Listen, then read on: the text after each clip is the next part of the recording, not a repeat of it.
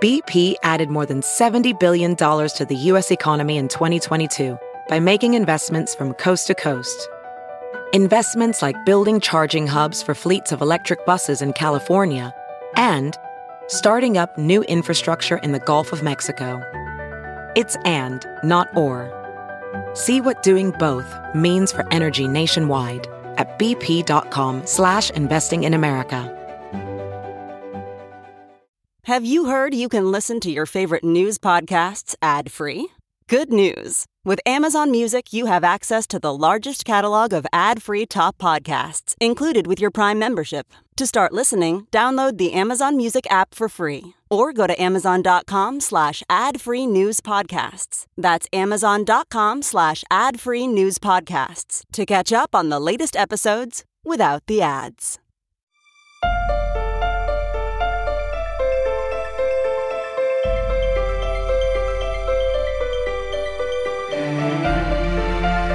Common Sense with Dr. Ben Carson. Hello, everyone, and welcome to another episode of Common Sense. You know, the controversy around COVID-19 is still here.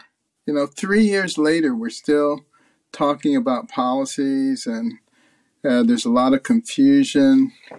There's lack of robust, honest scientific discussions because certain people with their opinions are being pushed into the background or censored altogether.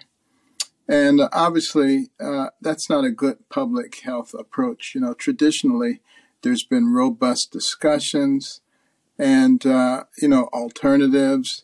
And that's how we've made so much progress in the field of public health. But that seems to have gone out of the window. And today, we're going to be talking with Dr. Joseph Ladapo, the Surgeon General of the State of Florida, the place that everybody wants to be these days.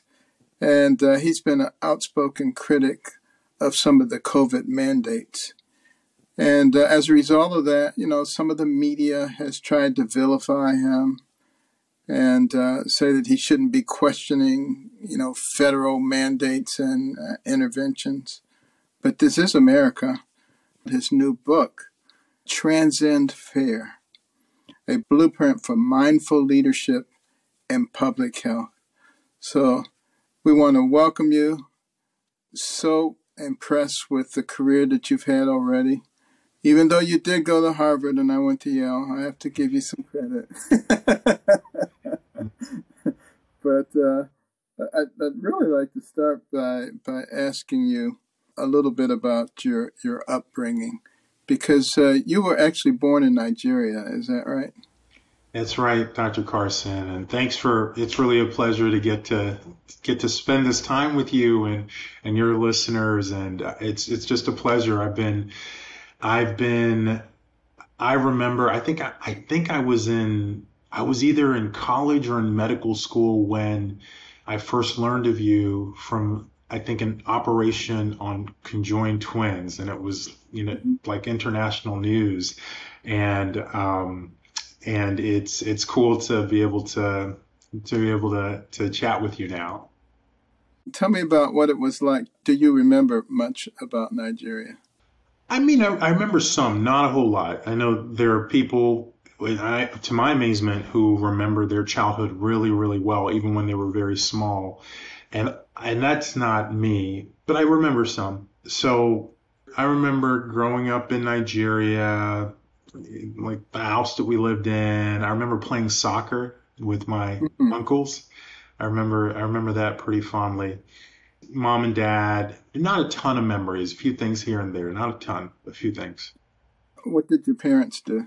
So my parents at that time were students.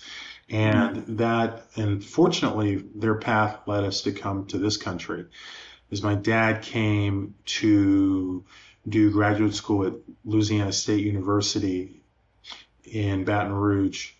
And then my mom and me and my brother and my sister came, I don't know, maybe 6 months or a year later. And then my dad got his PhD in microbiology at the University of Georgia, and my mom got a degree there also in business administration. That that kind of reinforces what I tell people all the time when they talk about the racial wealth gap in America. And I say, it doesn't exist for Nigerians and Ghanaians. Yeah. Okay, because I say, if you go to one of their households, you'll find that a bachelor's degree is the baseline. That's sort of like where you start. And it really does say a lot about the importance of education, the importance of family and support, and how those can eliminate a lot of the issues that are obstacles for people. And have you noticed that as well? Oh, absolutely. It's the great equalizer of our country, the access to education, which is why it's an extra tragedy when you've got school districts that just completely failed their students, and often in the name of politics. We clearly saw that during the COVID-19 pandemic in terms of these, I mean, just insane closures of schools, particularly in very blue, politically blue areas. And it's ironic because such a big part of their position politically is to help racial and ethnic minorities, but they literally, I mean, you could hardly do more harm to racial and ethnic minorities by closing their schools for a long time, closing the schools of their children for a long time. Yeah, absolutely. Well, and some of your writings, you talk about the fact that before you left Nigeria, you suffered some abuse. How does one put that behind oneself? Because there's so many people whose lives are sort of dictated by abusive situations that they suffered as a child. No, absolutely. And I mean, it really, it's a scale from, you know, people that have things that should never happen to a human being. None of these things should happen to a human being, but things that are just unimaginable that happen to human beings, to things that are, you know, maybe not acutely traumatic, but contribute to our daily accumulated stress that we all carry around in our bodies. And the path is unique and different for everyone. For me, I know my path was basically falling in love with an amazing woman who fortunately eventually connected me with an amazing guy named Christopher Maher, who is a former Navy SEAL. And he basically, I mean, it's not stuff that I only did it because literally my wife was at the end of her rope and I didn't have a choice. Literally, I could either do it or leave or, you know, forget it. And my poor wife, she endured many, many, many years of all my BS because of the emotional baggage I was carrying around. So I worked with this guy, and he used things from Chinese meridian theory, like literally working with your muscles and your body to help them let go of stress and tension and trauma, and parts of your body too, in terms of organ systems that hold on to those things and correspond with organs in Chinese medicine and Chinese meridian theory. I mean, it's wild stuff. Like, for example, the kidneys are a place for fear. So there are specific physical like exercises that you can do to help remove that from your body. And that's just one example. But I didn't believe in any of it at all, zero. But I think, you know, I'm a believer now. I don't understand it, but it worked for me. It was beyond transformative. It literally changed everything about my life. And it, believe it or not, it took 5 days for me to start on that process and then since that, and that was 3 years ago, and things have they've literally gotten better and better, literally it's essentially every day. There's some days where you encounter new things that you have to get through and learn learn where they're coming from so that you can move past them. But literally, it's gotten better every single day. But the key is that you were able to go from victim to victor. Yeah. And I think I know that sometimes the word victim has a lot wrapped around it in terms of meaning. And so I want to say that you're right. I was a victim in the way that many of us are victims. We're victims of our anxieties. We're victims of our fear. We're victims of our self-doubt. We're victims of our shame. And so it's not, there's no judgment with that. It's just, it's a matter of whether those emotions shape us or whether we travel without them and get to shape the world in the way that we envision and that aligns with our own vision and our own soul and our own connection to God and connection to the Absolutely. Baby. And we can also become victims of peer pressure. You obviously have been able to shake that off. Yeah, chart your own pathway, particularly, as the Surgeon General of the state, Florida was one of the first states to sort of take an independent course and not be dictated to by the CDC. And I think that's pretty interesting that you were able to do that. But what did you think as you saw the treatments for COVID being shut down? Hydroxychloroquine, ivermectin, a host of other things. Just, no, that's horse serum. No, that will kill you. That will, it'll kill you. Don't do it. It'll kill you. It's for horses. Don't take it.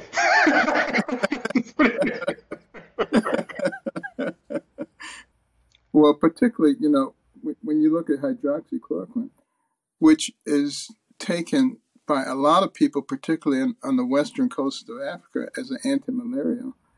And their incidence of COVID was dramatically less than anywhere else. It seems like scientific curiosity would have said, well, what's going on over there? How is this working? Does this have something to do with it? Instead, no, it's horrible stuff, and it'll affect your heart, and you'll die. I know, Dr. Carson, you've been very outspoken about doctors being able to use medicines that they think are effective. And it's nice to be talking to another doctor because, obviously you appreciate how absurd the whole thing was, however people feel about it. And I have colleagues who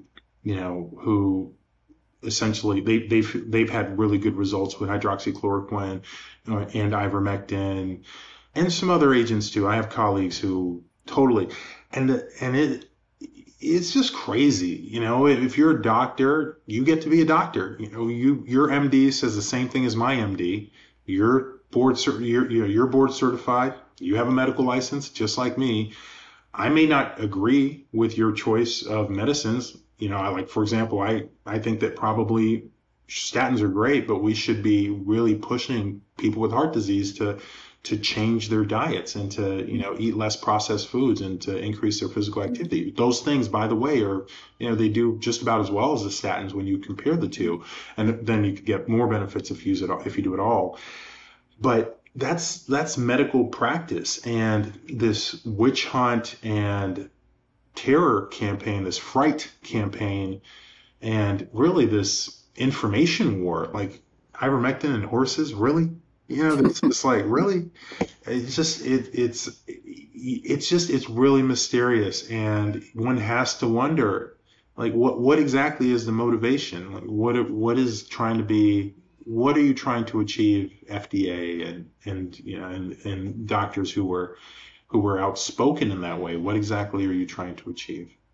Well, it was interesting because, I was on the COVID task force, and anytime a therapy came up, Fauci et al. Would immediately shut it down. Say, no, man, you can't talk about that. That's getting us off track. But at the same time, and I didn't know this at the beginning, The FDA has a rule that says before it can issue an EUA, there can't be other effective therapies.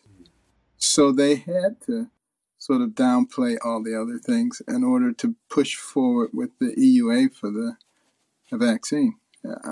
And of course, they don't tell you these things.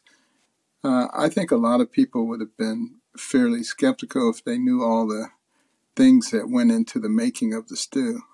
Yeah.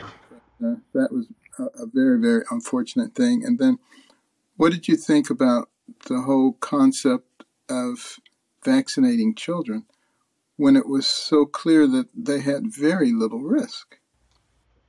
Yeah, it's really, you know, it's almost like the country was in a trance. Many people in the country were in a trance because now there are more countries, there are more people, more parents. Most parents recognize that their kids don't need these mRNA vaccines, and you know, they vote with their feet. They're not doing it with their kids anymore. But there was a time when, again, it was like the public was in this hypnotic state induced by probably by just the barrage of propaganda from the CDC and the FDA and President Biden and Dr. Walensky and Dr. Fauci, that it was needed to end the pandemic and to stop kids from, you know, from killing grandma, as we often say. And, you know, it just shows how powerful propaganda can be, because nothing has changed since that campaign, that intense message. Nothing's changed. There's no randomized clinical trial data that shows kids benefiting. There wasn't then, there isn't now. There's no you know, cost effectiveness. There's no analysis that shows that children or their families benefit. There wasn't then, there isn't now.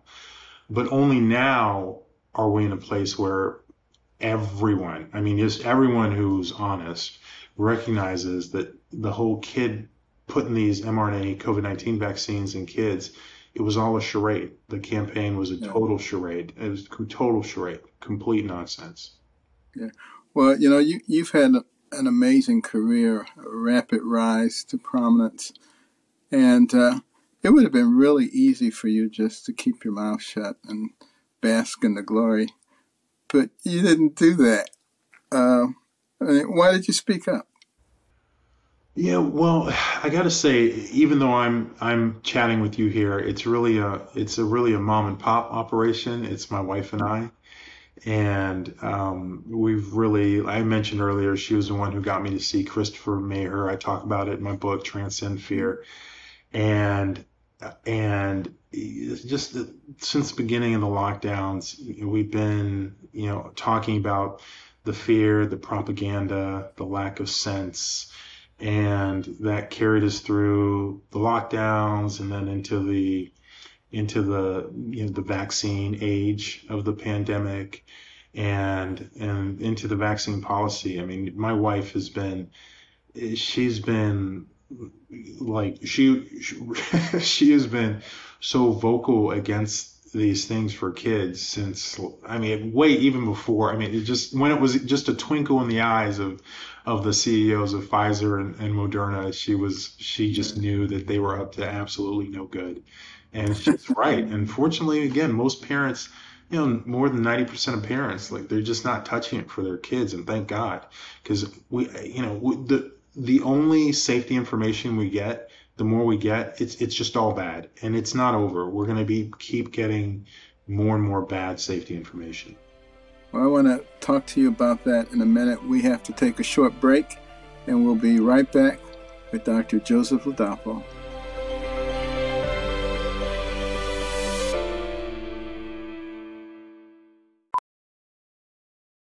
Welding instructor Alex DeClaire knows VR training platforms like Forge FX help students master their skills. There's a big learning curve with welding. Virtual reality simulates that exact muscle memory that they need. Learn more at meta.com/metaverseimpact. Ready to elevate your home? Picture this: central heating, a cozy fireplace, or your dream walk-in closet. Build a backyard oasis, go green with solar panels, or start a business. It's all possible with Figure's home equity line of credit. Unlock up to $400,000. Apply online in 5 minutes. Funding in as little as 5 days. Head to figure.com and transform your home. Figure Lending, LLC, DBA Figure, Equal Opportunity Lender, NMLS 1717824. Terms and conditions apply. Visit figure.com for more information. For licensing information, go to www.nmlsconsumeraccess.org.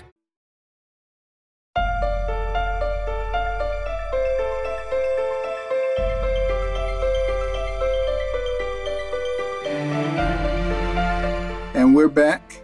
More common sense. You know, common sense is not common anymore. I think we've all seen that. This is your weekly dose of common sense, and we're Dr. Ladapo, who's the Surgeon General for the state of Florida. And I want to ask you, what biases did you find in the medical profession, particularly regarding therapeutics for COVID? There's been a real, almost an antagonism, I think that's fair to say, toward COVID-19 therapeutics that were not Dr. Fauci approved. It's really been perverse. We talked about the how hydroxychloroquine and ivermectin were treated like they were, cyanide, basically. And then on the other side, there's also been really an elevation of medications that have, some of them have really poor safety profiles. Remdesivir in particular comes to mind. It has a horrible safety profile. And the medication was used and published in the New England Journal of Medicine, as you know, for Ebola. A year or two before the pandemic started. And the trial was published in New England Journal of Medicine, one of our very top medical journals, and that clinical trial was stopped early because the rate of... I think it was only like 6 or 7 people who had the problem. The rate of adverse events and death was so high with this. It's a super toxic medication. And then Dr. Fauci promoted it, but while he was promoting it, the WHO actually recommended against it, because when you looked at the first 4 or 5 clinical trials that were done, there really wasn't an overall benefit for hospitalized patients. And now I think they've changed their position, but we were basically pushing a medication that has questionable efficacy for hospitalized patients and a horrific safety profile. So, and then with Paxlovid, fortunately, it is a medication that seems to be, there's pretty good data that shows that it helps reduce hospitalizations and death. But at this point in the pandemic, that seems to really be concentrated in older people. So not younger people, even though younger people were being told that they needed to take it.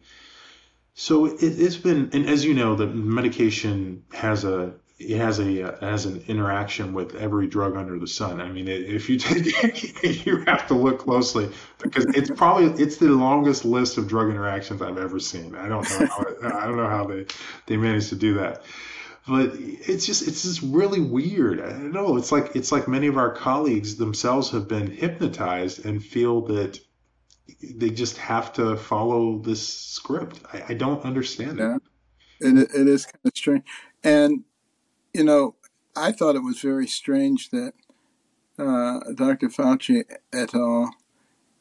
Didn't seem to recognize the importance of natural immunity. It's like, natural immunity, what's that? We never heard of that. I don't think that works. It's really only been recently that they've acknowledged it. How crazy is that? But do you think maybe the reason that they try to push that into the background is, if you acknowledge the efficacy of natural immunity, then it makes it a whole lot harder to insist that everybody get the jab. Yeah. Yes, I think that has to be part of it. And it's sick to be lying to people just so that you can achieve what it is you want to do, rather than respecting their right to make their own decisions. But yeah, absolutely. That definitely had to be part of it. And it was, you know, one of the fun things about writing the book Transcend Fear is because I included all my op-eds that I wrote in the Wall Street Journal, and the first one was in April of 2020. So so you get to see essentially up till the winter of 2021, when I became Surgeon General, like sort of what I was thinking the whole time. And one of the early ones I wrote was like, you know, millions of people have been infected, and it's months have gone by. And at that point, this was early in 2020. At that point, there was not a single case of reinfection that had been documented. So obviously there's some protection, and I was like, and clearly this should be acknowledged.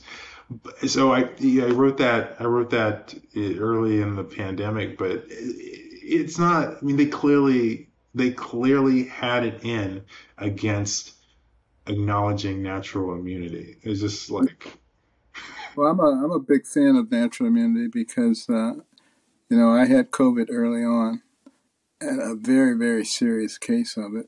And had it not been for the monoclonal antibody, I'm not sure I'd be here talking to you today. But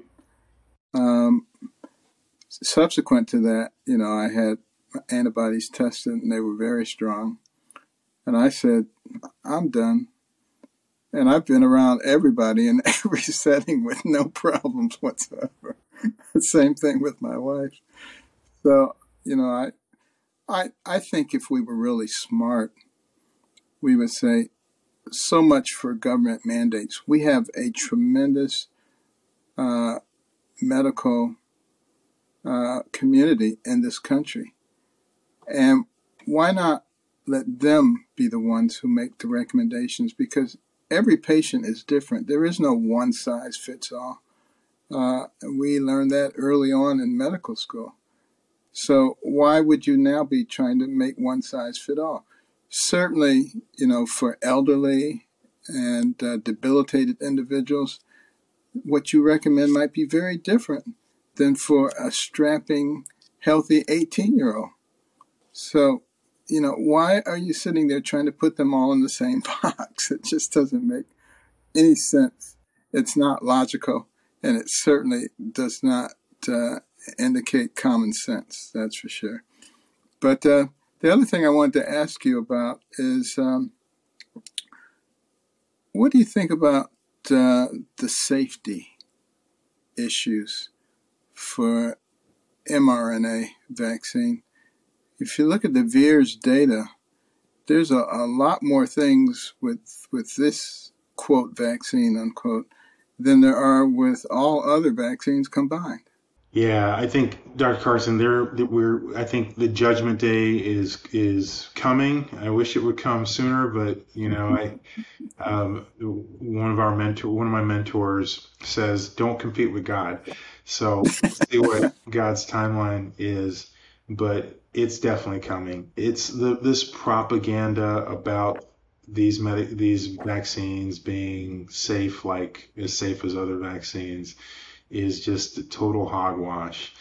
The FDA, I was just reading a study that they quietly published, or it wasn't the FDA, but it was using, and they were working with the FDA. It was an analysis of, or I think maybe it was a collaboration between the FDA and some private sector data analysis company, but it was analysis of adverse events of special interest and other adverse events with the COVID-19 vaccines. And one of the things, I mean, they found signals for increased risk of pulmonary embolism, acute myocardial infarction, which is, you know, heart attacks for the non-medical listeners, and other things. And, you know, there's no public announcement around it. Instead, it's more, they couched it as, well, this is preliminary. Oh, we're 2 years in now, and this isn't the only study. There's data in from like Denmark and in Norway, the countries in the Scandinavian area that show the same thing, that there's an increased risk of thromboembolic events with these vaccines. So it's just, this is a lot, there's a lot of nonsense and more propaganda, and I think that Judgment Day is coming. Well, last November in clinical research in cardiology, they examined autopsies on 35 individuals with unexpected deaths after the vaccine. And it occurred within 20 days of the time that the vaccine was given in people who otherwise were okay.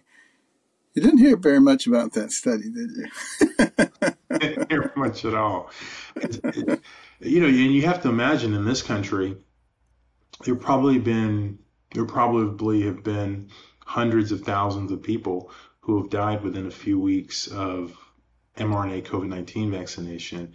So even if just a portion of them, died suddenly, right, similar to the people in that study, clinical research in cardiology, you're talking about thousands and thousands and thousands of people who were killed by, or essentially died because they took these mRNA COVID-19 vaccines. Right. And they should be made aware of these things and allowed to make decisions on their own as to whether they want to participate or whether they want to go another route.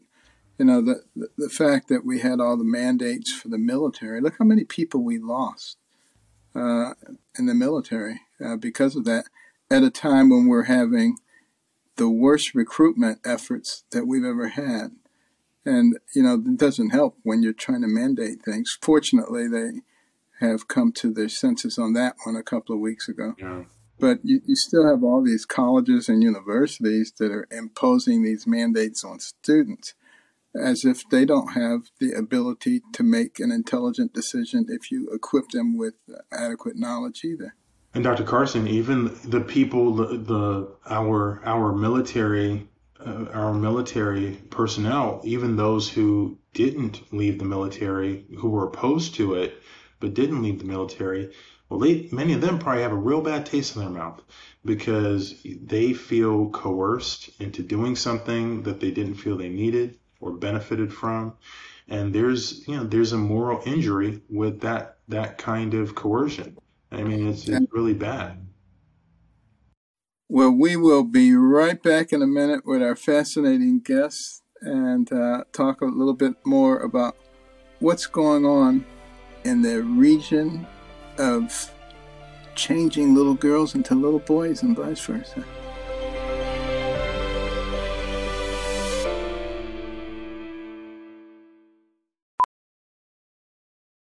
Ophthalmologist Dr. Strauss has seen firsthand how the metaverse is helping surgeons practice the procedures to treat cataracts. Cataracts are the primary cause of avoidable blindness. He works with a virtual reality training platform developed by Fundamental VR and Orbis International to help surgeons develop the muscle memory they need. The result? More confident, capable surgeons. And even more importantly, patients who can see. Explore more stories like Dr. Strauss's at meta.com/metaverseimpact.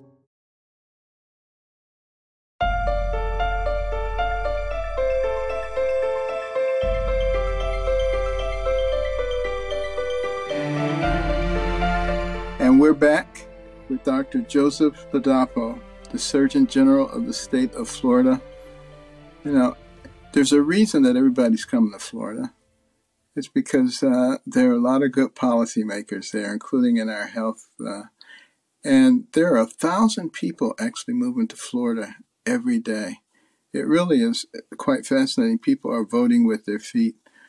But one of the things that is very troubling across the entire nation is, and many people in the medical profession are taking part in this, is changing the sex, or at least the sexual characteristics of children, because they think that they're in the wrong body. And that sometimes includes giving them injections, doing surgery, manipulating their body parts, amputating things, building things up. What do you think is the end of this? Are we inexorably moving down that pathway? Or are we going to look back in a few years and say, wow, we temporarily lost our minds? Yeah, I think some of that look back has already started, fortunately. I think so, Dr. Carson. It's just another farce. People who support these hormone blockers, I mean, they're all experimental. It's all experimental. Mm-hmm. These experimental hormone blockers and sex change operations for children, they like to pretend that there's this big consensus, and it's similar to how people, the same, you know, often the same political party pretended there was this big consensus around the masks during the pandemic and around the need for the kids to be vaccinated and for COVID-19. It's a big stinking lie. The data just are not, they are not supportive in terms of high quality data. It's basically mostly non-existent. The uncertainties are in ways profound. You know, what are the effects on long-term reproductive potential? What is the risk of sterility? You know, what's the improvement in mental health? It's just using analyses that aren't biased. There's so much uncertainty. I think that people, which one of the things I'm happy that we're doing in Florida is being very forthright about with common sense in this area.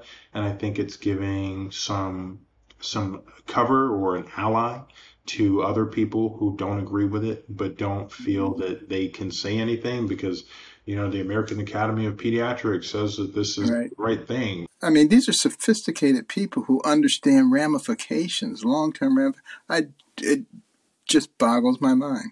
Yeah. I agree.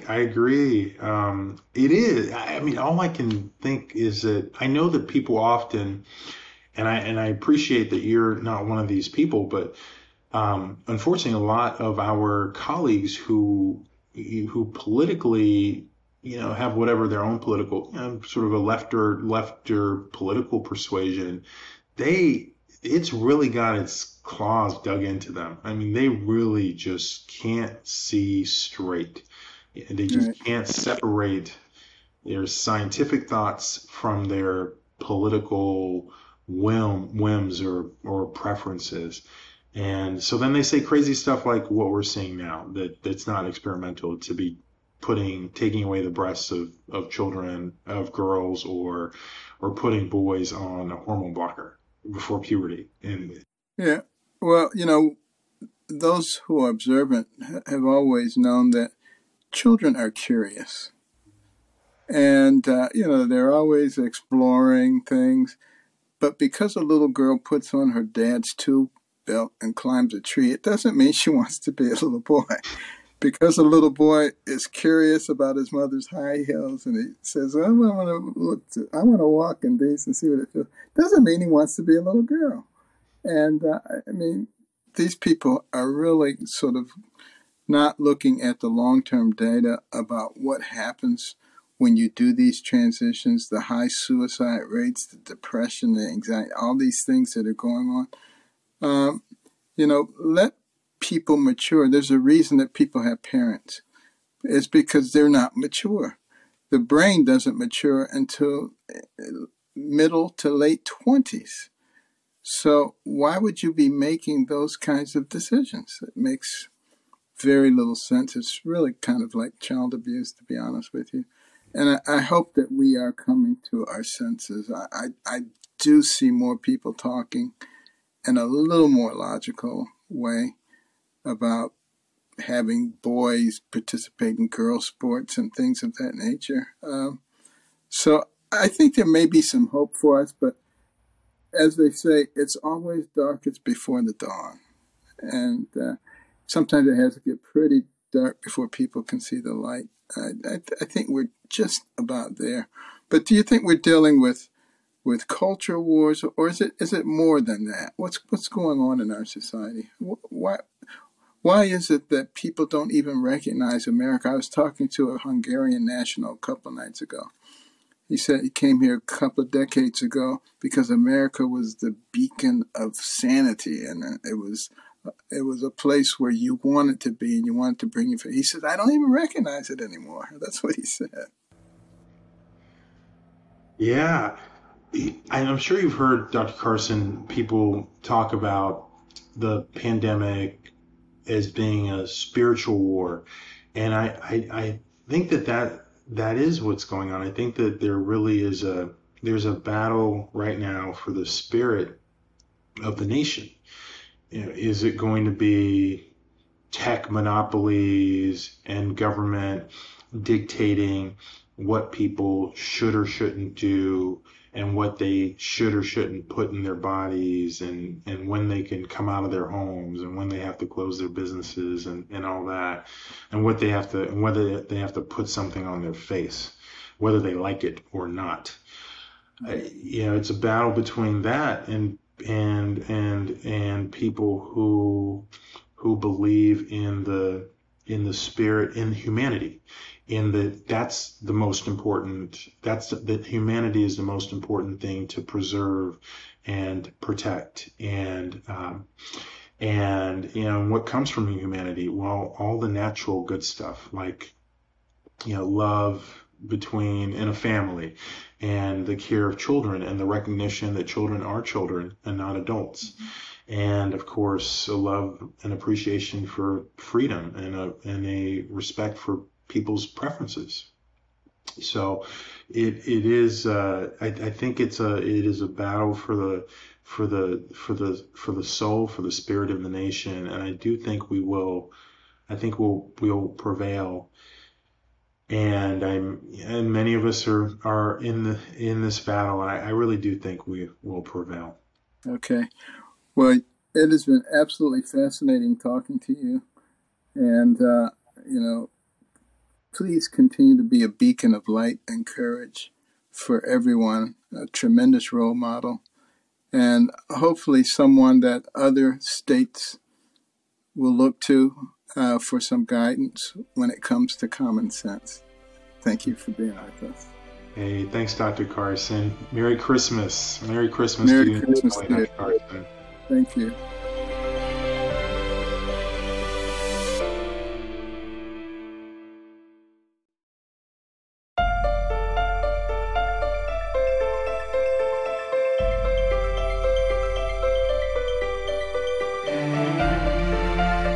Well, and we're back, and that was a fascinating session with Dr. Ladapo. Honest and fascinating talk about public health policy in the state of Florida. It takes a courageous and an honest person to do what he's been doing, and we're very grateful to see that kind of leadership. You know, medicine in this country is spectacular, and but it does not get there by everybody thinking the same way. There has to be discussion. Sometimes there has to be disagreement. Sometimes there has to be controversy. It may be irritating to some, but it's sort of like the irritant in an oyster that produces a pearl. And, you know, suppressing those who don't agree with the main establishment is not beneficial for progress. And we must keep that in mind. In a country that's as diverse as ours, the my way or the highway theory just doesn't work. And we've got to learn how to be able to have discussions, to do some give and take, and to be able to move forward. And for your assignment, for your prescription for this week, I want you to think about that as the holiday season is upon us. And when you sit down at the dinner table, on Christmas Eve or Christmas Day, instead of bringing up political issues that are divisive, think about the things that you're thankful for, things that we like about each other, the things that we agree upon. Let's not let political acrimony destroy this most beautiful time of the season. And that's it for this week. And I hope you will make sure that you listen to all of our podcasts, Spotify, Apple, anywhere that you go to get your podcasts. They're there. Make sure that you rate us. Tell your neighbors and friends and family about us. And remember the cornerstone principles: faith, liberty, community, and life. Merry Christmas. Happy holidays.